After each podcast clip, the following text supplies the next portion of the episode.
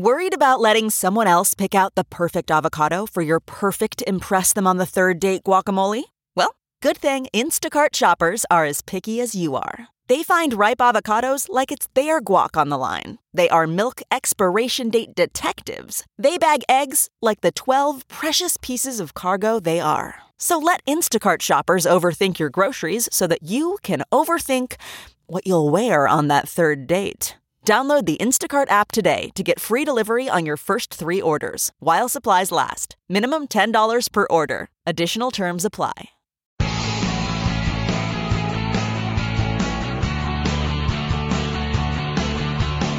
This is Bill Press and Friends on the District Productive Network. We start today with probably, I would have to say, the most important uh, pick, cabinet pick of any president elect, and that is the choice to be Secretary of State. Because this is the person who represents the United States around the world, speaks for the president, uh, reflects the values, American values, uh, around the world, and hopefully keeps helps keep this world uh, at peace and has a very powerful voice in whether or not or how we handle diplomatic situations or world crises uh, and whether we solve them diplomatically or militarily and actually go to war. And that again is a choice for Secretary of State. And you've got to say, put par- put party politics aside. Nobody could have handled this most important decision worse or more amateurly than Donald Trump. I mean, it is like Keystone Cops, right? First of all, it is pure chaos. On the one hand, you have Donald Trump, who invited Mitt Romney to, meet with him last Saturday at his country club in New Jersey. You have Donald Trump, who has reportedly said, you know, he likes Mitt Romney. He thinks it would be great to bridge this divide and bring the party back together again because we know that Mitt Romney was no fan of uh, Donald Trump's. We know he didn't even vote for him. But we know that Donald Trump has also said he thinks Mitt Romney looks the part, you know, like Hollywood casting. He looks like a Secretary of State. And we know that Donald Trump has invited Mitt Romney back. This is the fir- first person that I know of that's come back for, well, Rudy Giuliani's always hanging around. Yeah, he's got some people just hanging out there. Now Rudy just hangs out and says, "Oh, Donald, can I get you a Coke? Donald, can I get you a Big Mac? Oh, yes, Donald, can I wipe your shoes?" Yeah, but I mean, coming back for a second interview, Mitt Romney's the first one, and Donald Trump has invited him back tonight, and in fact is having a private dinner with him tonight. So on the one hand, you got Donald Trump, who is taking Mitt Romney seriously for Secretary of State. And then on the other hand, you've got his aides who are out there tra- publicly trashing Mitt Romney. Here is not an aide, but a loyal, loyal supporter from the beginning, uh, nutty Chris Collins, congressman from New York, yesterday with Andrew Cuomo on CNN. Well, I mean, what do I know about Mitt Romney? I know that he is a self serving oh. egomaniac who puts himself first, uh, who has a chip on his shoulder that thinks he should be president of the United States. well, first of all, first of all, uh, nobody knows a self-serving egomaniac better than a member of Congress. I mean, you could say that about 535 members of Congress, self-serving uh, egomaniac. But I mean, yeah, this is a guy who's supposed to be part of the team, Chris Collins, right? Who would, should be out there saying we have a lot of excellent candidates, and Donald Trump is doing President-elect Trump is doing a great job, and he's taking this very seriously and he's interviewing all of them, and he will pick the person that he believes is best for the United States. Oh no, no, no, he's going out there trashing one of them, right? You know, it's it's so. I mean, it, it's unlike anything we've ever seen, no, and that's an no. understatement. Yeah, right. Uh, but you look at how he's treating Mitt Romney and all the different reports that have come out about how he wants Romney to apologize for the speech he gave. You look at this guy, Chris uh, Collins. We've talked about the Kellyanne Conway stuff. Yeah. Uh, and he's going to make him come up and have dinner with him again. And there's all there were reports that over Thanksgiving he was going around the table asking people, who should I pick for Secretary of State? No. Mitt Romney No. or Rudy Giuliani? And it was a group of people who know nothing about politics. Fabio was there. No, but uh, not just around the table. He was going around the restaurant. Sure, around the- around the country Yeah, club, asking yeah, people. Yes. Yeah. hmm yeah. It's just uh, the caddy on the golf course. He was Right. Yeah. Who do you think should be? it's just so- not serious. But you mentioned Kellyanne Conway, of course, famously, she was out on the Sunday shows uh, with our own uh, attempt to slam and smear Mitt Romney. I'm hearing from people who say, "Hey, my aunt, my my parents died penniless, but I gave 216 dollars to Donald Trump's campaign, and I would feel betrayed." You have people saying, "I thought we got rid of this type." Um, his, his, I, I'm just saying that there were. We don't even know if Mitt Romney voted for Donald Trump. He he put Evan McMullin up in Utah. Yeah, I know. Yeah, we know he didn't vote for Donald. Of course, he didn't vote for Donald he said He, Trump. not, he said he was not going to vote for Donald Trump. So that's first. It's the chaos around this this uh, nomination, and secondly, it's the choice. Okay, so again, I'm trying to look at this, and I urge you to too, not as a Democrat, not as a Republican, as an American, and the choice is not what's best for Donald Trump. It's not what's best for Kellyanne Conway, although she appears to think it is. The choice is really what's best for the American people. Now, let's consider the people that we know are under are, are up up for nomination, potential nomination, right? Yeah, there's Mitt Romney, there's Rudy Giuliani, and there's David Petraeus, the ones that we know about. Now, you got to agree with me. The only one of the three that makes sense for the United States of America, if those are your three choices, I can think of a lot of better people for Secretary of State. Bring Hillary back. Keep John Kerry there. Give Susan Rice the job. Give Samantha Power the job, right? I mean, give Dianne Feinstein, Barbara Boxer, go on and on. Kirsten Gillibrand. Tons of great Democrats available for the job who would be much better than anybody Trump's looking at. That, that's not going to happen, right? It's going to be President Trump. But of those three, got to say, for the United States of America, there is no better candidate than Mitt Romney among those three. I mean, first of all, David Petraeus? David Petraeus, who was fired because he was cheating, not just cheating on his wife, he was cheating on all of us. He committed espionage. He gave his he he is as bad no, worse than Edward Snowden. He took his briefing books with secret classified material in it and handed it to his mistress so that she could write his biography and have all that stuff. Handed, physically handed those notebooks to her. He has not denied, he has admitted that he did that. She has admitted that he did that. And he got a slap on the wrist and and goes off. And seriously, he'd be considered Secretary of State. I mean, again, you might as well bring Edward Snowden back and give him the job. Uh, in fact, Why not? in fact, I would. I mean, i- if you ask That's crazy. most people, Crazy. If you ask most people who voted for Donald Trump, why didn't you vote for Hillary Clinton?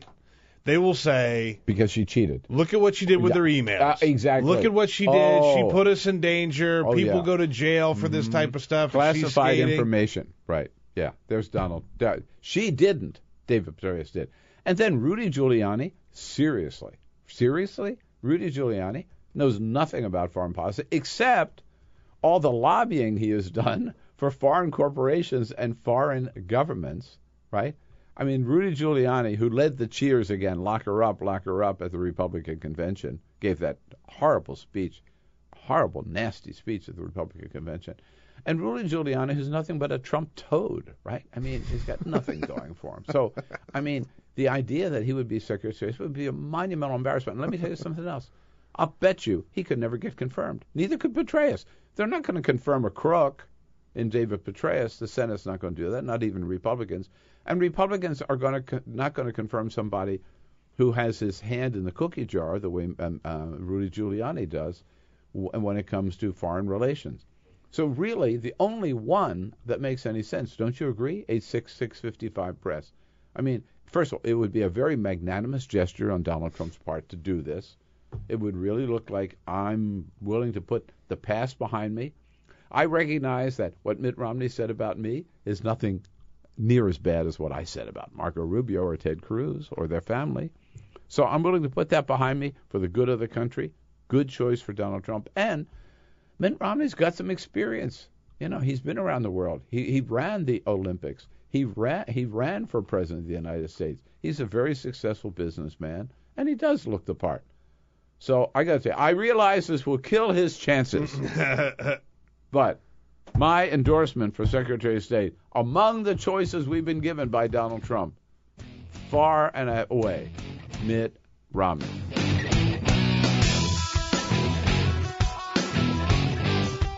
Igor Volsky, Deputy Director of the Center for American Progress Action Fund. Hello, Prince Igor. Let's talk about Tom. We've talked uh, this morning a lot about uh, Mitt Rom- the choice for Secretary of State. The choice seems to be between David Petraeus, Rudy Giuliani, and Mitt Romney.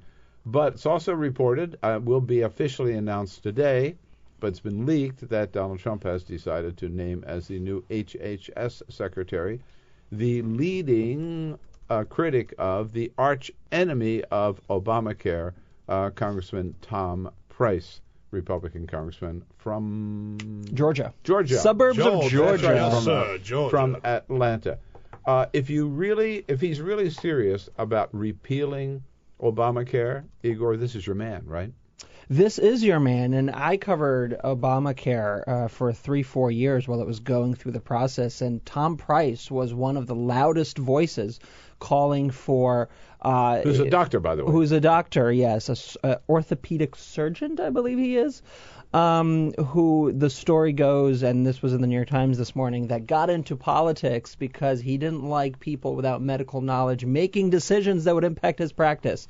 And so he was a state senator in, in, in Georgia, uh, and then now, of course, in Congress, and was a leading opponent of the bill before it was a law in Congress, spreading all kinds of lies about it, death panels, and everything else that we heard from 2009 to 2010. And then after it was implemented, um, really worked very hard to try to get it repealed and spent this whole time that we've had the law since 2010 working on ways and tricks to repeal it. I The- mean, the 65 votes for the Republicans in the House to repeal Obamacare and replace it were nothing.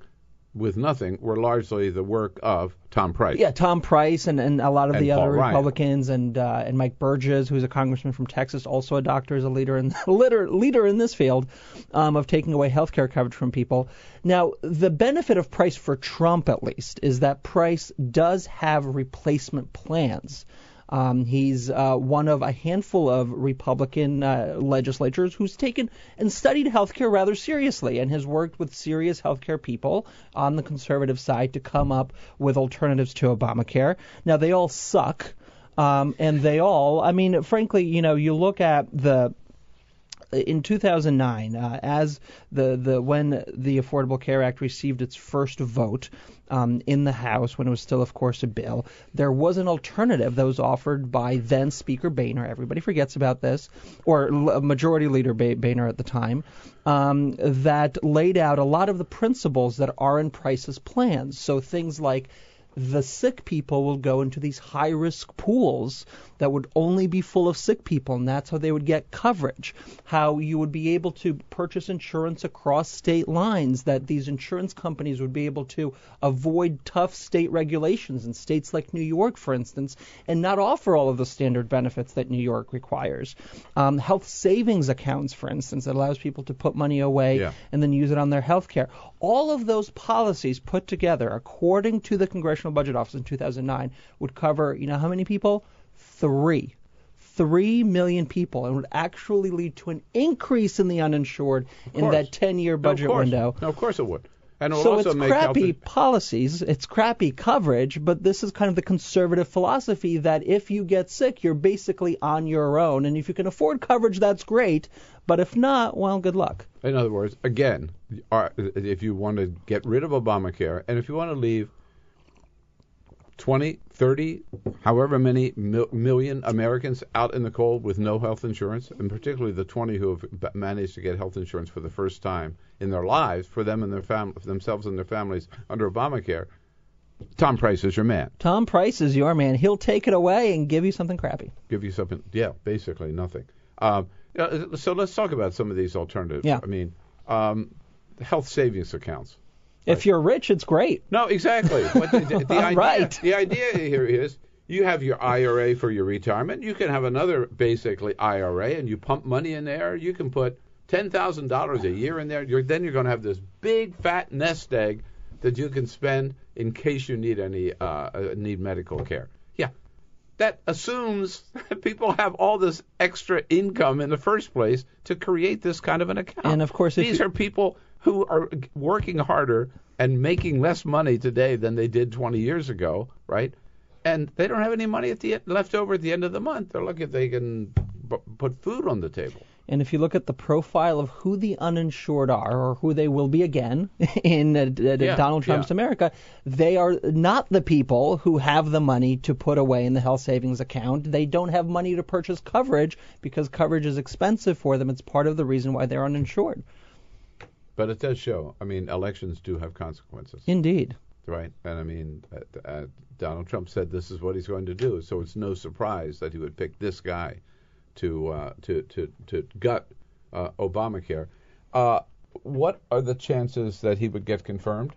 I think the chances of confirmation for Dr. Torture, Dr. Price, um, are good just because he does know the agency well. He knows the Medicare system very well. He's worked in it. I mean, he has He all has- kinds of ideas to change Medicare as well. he- we can talk about that too. Okay, so he's a doctor. He has zero executive experience. Well, he has zero executive experience, but he has worked, I believe, to some degree in healthcare policy. So, yeah, yes, zero executive experience. That that is true.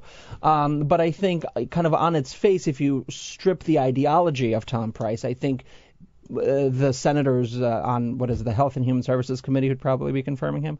Um, w- would feel like you know that on with without the ideological part, he probably n- can run and knows knows what the agency is involved in and the different facets of the agency. Um, with its, I think, what, what is a one billion dollar budget? It's a very big budget. Um, uh, but uh, you know, the ideology is a big problem. How it's going to be a his- big problem for Democrats. How do his views square with Donald Trump, who, after talking to President Obama, meeting with President Obama, said, you know, there are some good parts of Obamacare that we'll probably want to keep, like uh, they can't deny you because of a pre-existing condition. He mentioned that, Yeah. like uh, children being able to stay on their parents' health care Yeah. plan until they're 26. Well, let's be cl- let's be clear about those two provisions. So when they say you're able to keep your coverage uh, in a, if you have a pre-existing conditions, they're talking about a different way of doing pre-existing conditions called continuous coverage, which says that if you have been continuously covered for a period of time, an insurer can't deny you coverage. That means that people who haven't been continuously covered, who were Could uninsured, denied. could be denied coverage. That's that's the Republican way of doing pre-existing conditions. In terms of keeping kids on your parents' plan, that was actually always in the Republican alternative. So in that Boehner proposal in 2009, that was a part of their proposal as well. So that's been a Republican tenet for quite some time, and I'm sure it's probably in in, in Price's uh, alternative as And well. And his alternative, as you said, the very, very sick go in a special pool, all the sick people together, right? That's exactly the opposite of what insurance is all Yes. about. Yes. Imagine how much that would cost. Yeah. right? If everybody in the plan is sucking from the plan, imagine how much you have to put into the plan. Well, we don't have to imagine. We had high risk insurance pools Yeah. in the Affordable Care Act as a transition policy before the ACA fully kicked in, and they failed. Many of them fell apart. We did not have enough money to fund them, and we were all thankful that they went away and the ACA kicked in because exactly when you have all of these people paying into the system and they're all using coverage, you can't make that kind of system work. Insurance only works when you have healthy people to balance out the cost of the sick. So I think the message is if you uh, were able to get um, uh, Obamacare, uh, get, health insurance for the first time ever in your life for you or your family uh, under Obamacare, you're going to lose it, right? Yeah, yeah. And your alternative will be go to the emergency room. There, there will there will be no alternative for people who are not well off. Well, what he will also say is that he's going to expand community health clinics, which is actually both Republicans and Democrats support. It was a big George W. Bush initiative. It's a big Bernie so Sanders it's so it's initiative. Community Bernie, health clinics are great. very popular. Yeah. But that's that. Yeah, those are the two options: emergency room, community health clinics. But you know what? And good luck Yeah, people. and lots of luck. My son is a medical director of a community health clinic in Bend, Oregon. Right? their business has gone has skyrocketed because people now have health insurance. Now they go to health clinics because they have health insurance. They didn't go before because they didn't have Yeah. insurance. They went to the emergency room. So the idea of expanding clinics but taking away the health insurance that enables them to go there and take advantage of those services is totally contradictory. Yeah, Yeah. absolutely. There it is.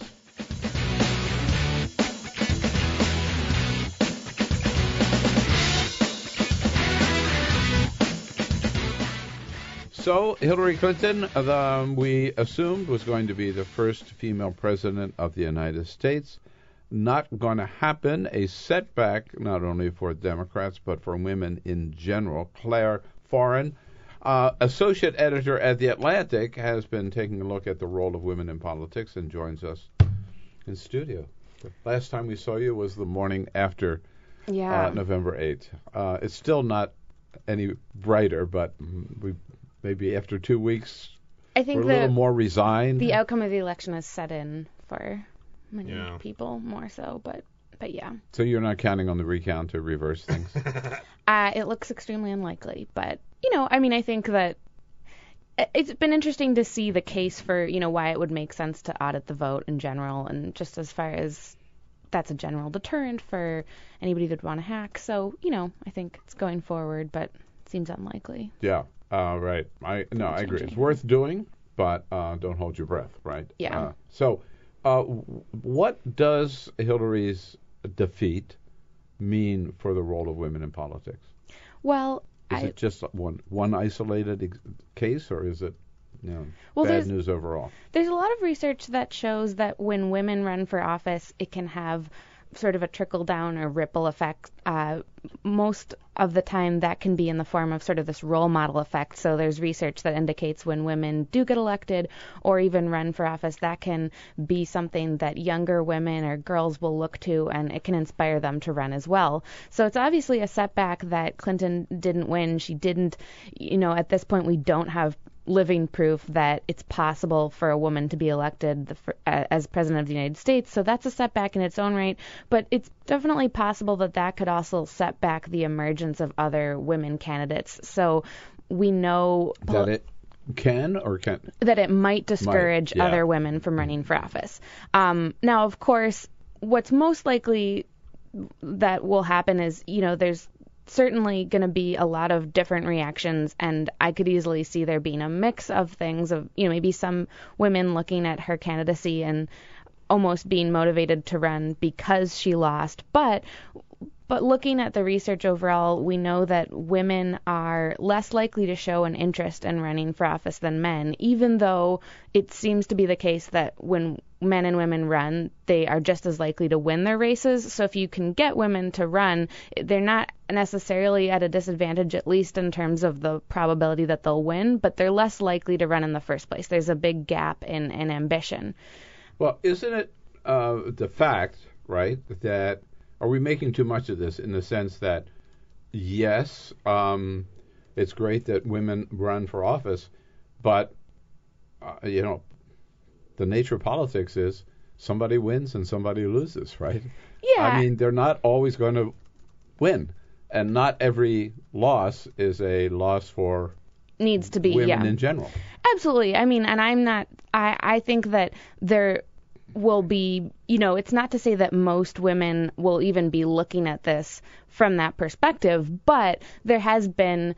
You know, people have sort of investigated this question in political science and in sociology, and kind of what does it mean, and and so there's uh, a researcher at American University who's looked at why why is it that women are less likely to run, and what she's found is that there tends to be a lot of questions about well, will they be treated by fairly by the media? Will they be subject to more scrutiny? Will, will their personal lives come under attack? And it's possible that looking at Clinton's candidacy and the way she was treated, when you think about some of the attacks on her, I mean, Trump said she played the women's card. He said that, you know, he explicitly said that she, um, you know, that was the only reason she was doing as well as she did in the race. And it's certainly possible that other women could look at that and the fact that she didn't win and say, well, maybe the costs of running outweigh the benefit. So I don't think she played the women woman's card much at all. Yeah. I mean, uh, you know, she was who she she is who she is. yeah. But I didn't see her going around saying, "You've got to vote for me because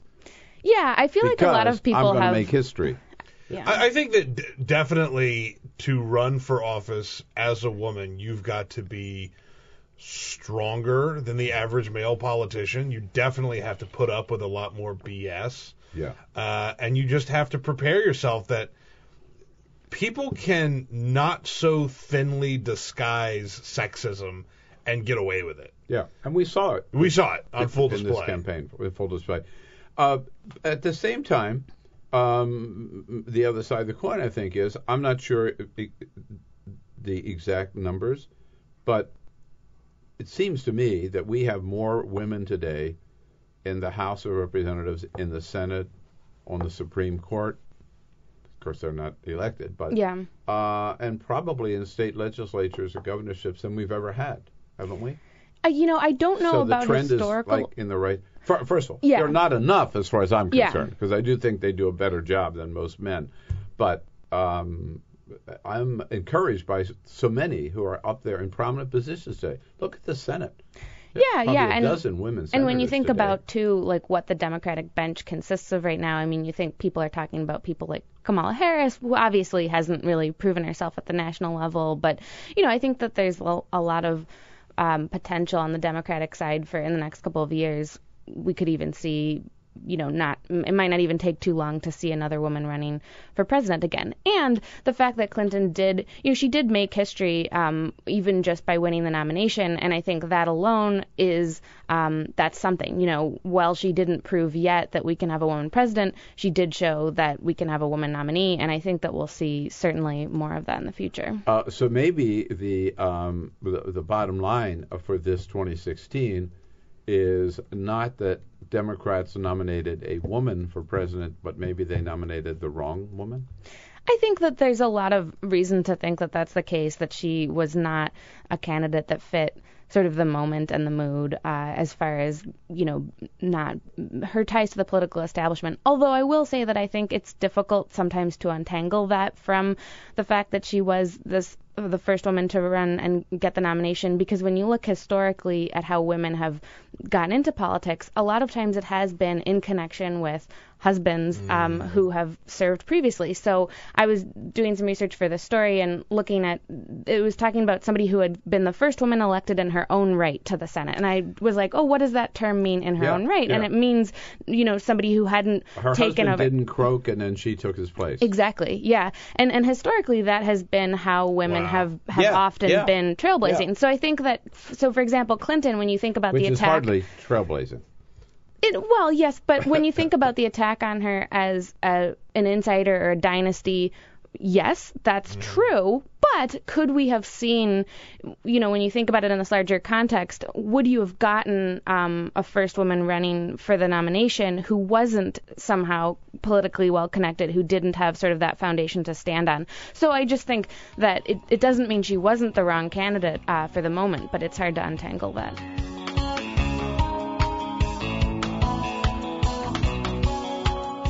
Hey, everybody, this is Bill Press. Thanks for listening to the Bill Press and Friends podcast. And now, do yourself a favor. If you haven't already done so, subscribe to the show on iTunes. Here's what you do just search for the Bill Press Show, then you can take us with you and listen in anywhere you go. And you'll get new shows from us as soon as they're posted. And one more thing if you really enjoy Bill Press and Friends, please help us grow by telling a friend, writing a review, and giving us a rating on iTunes. It's so great to have you on board. Many thanks.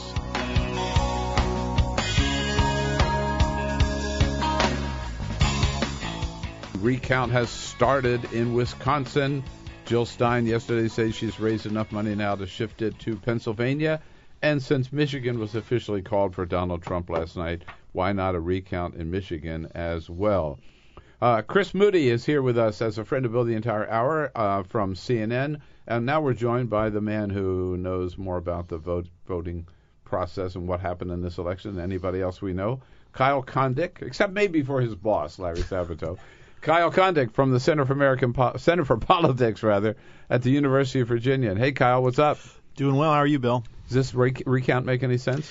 Uh, so uh, Hillary Clinton's own lawyer, uh, Mark Elias, who's a big-time Democratic lawyer, he wrote about how um, the margins of victory for Trump in these the three key states that basically gave him the election, Pennsylvania, Michigan, and Wisconsin, are bigger than than any any margin that's ever been overturned in a recount. The Clinton campaign is sort of participating in kind of a passive way uh, in these recounts, so I would not expect them to to change anything.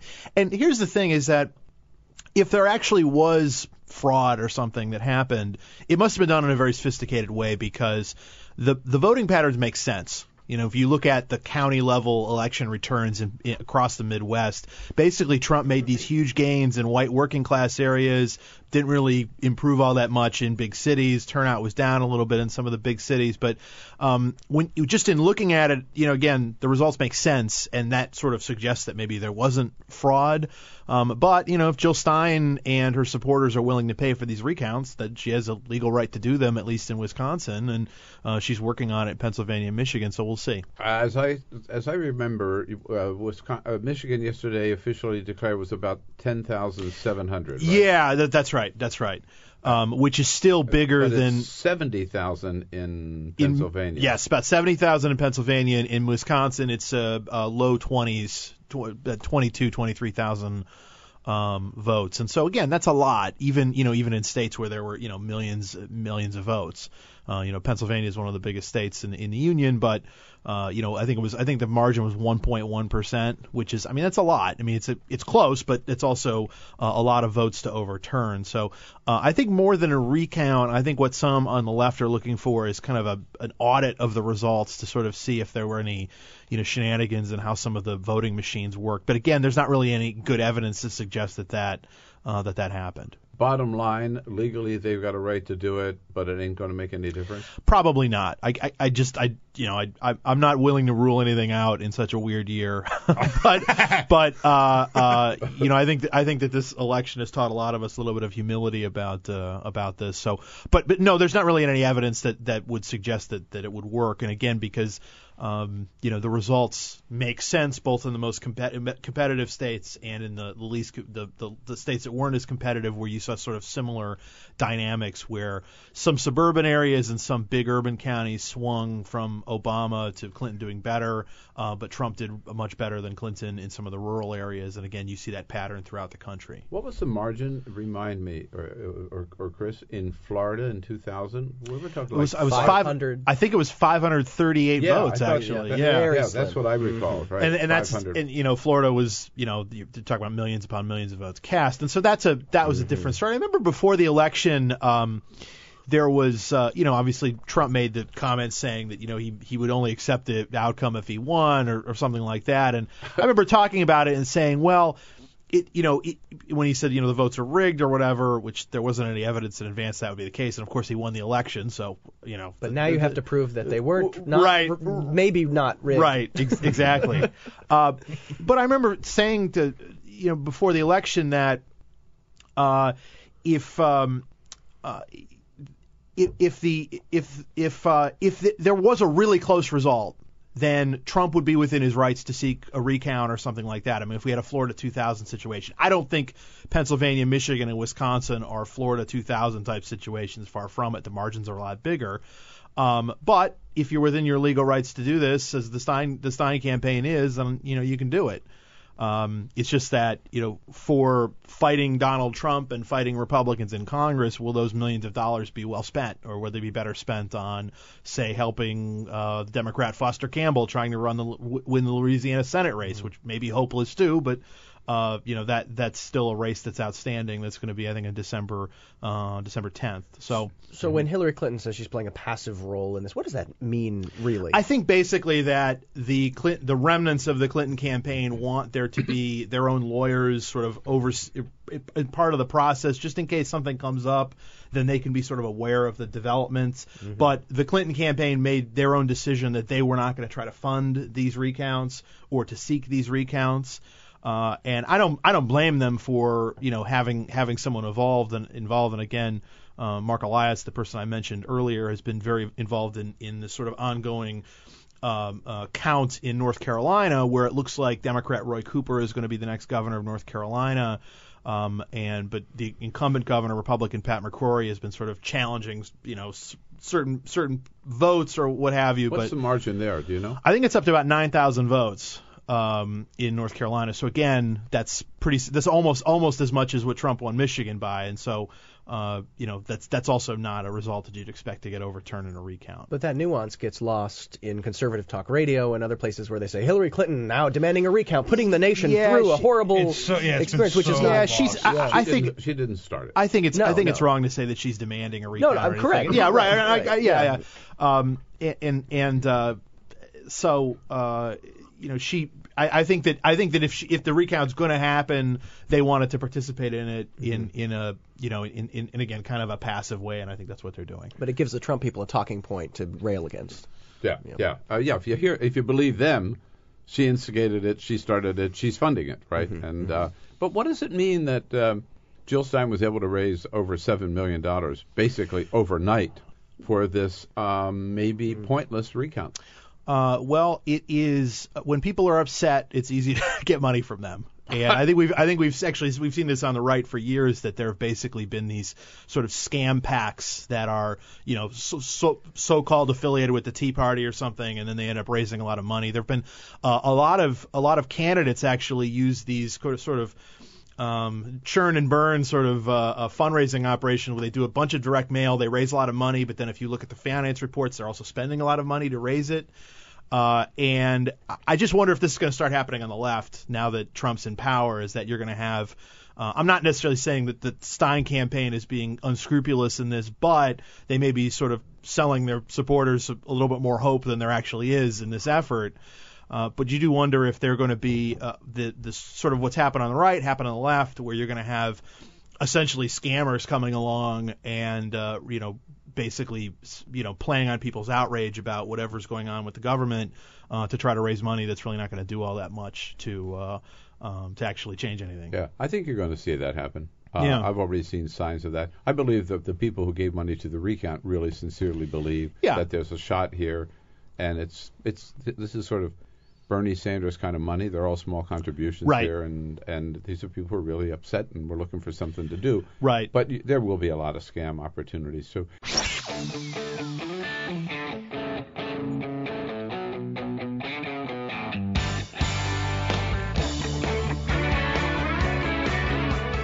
The Parting Shot with Bill Press.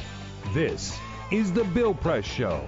Yep, just when you thought the election was over, just when in despair you'd accepted the reality of President Trump, along comes a glimmer of hope. Recount in Wisconsin and Pennsylvania, maybe even Michigan, a recount led by Green Party uh, candidate Jill Stein. Is it worth doing, as we just discussed? Absolutely. You flip those three states, and Hillary Clinton, not Donald Trump, would be the next president of the United States. Would the recount make a difference? Probably not. It'll be awfully hard, if not impossible, to find 107,000 fraudulent votes. But still, if there's one last chance to save this nation from the prospect of Donald Trump in the Oval Office, it's a chance worth taking. Bottom line, don't hold your breath, but keep your fingers crossed. That's my party shot for today, folks. Have a great Tuesday. Come back and see us again tomorrow. This We'll be is looking The for you. Bill Press Show.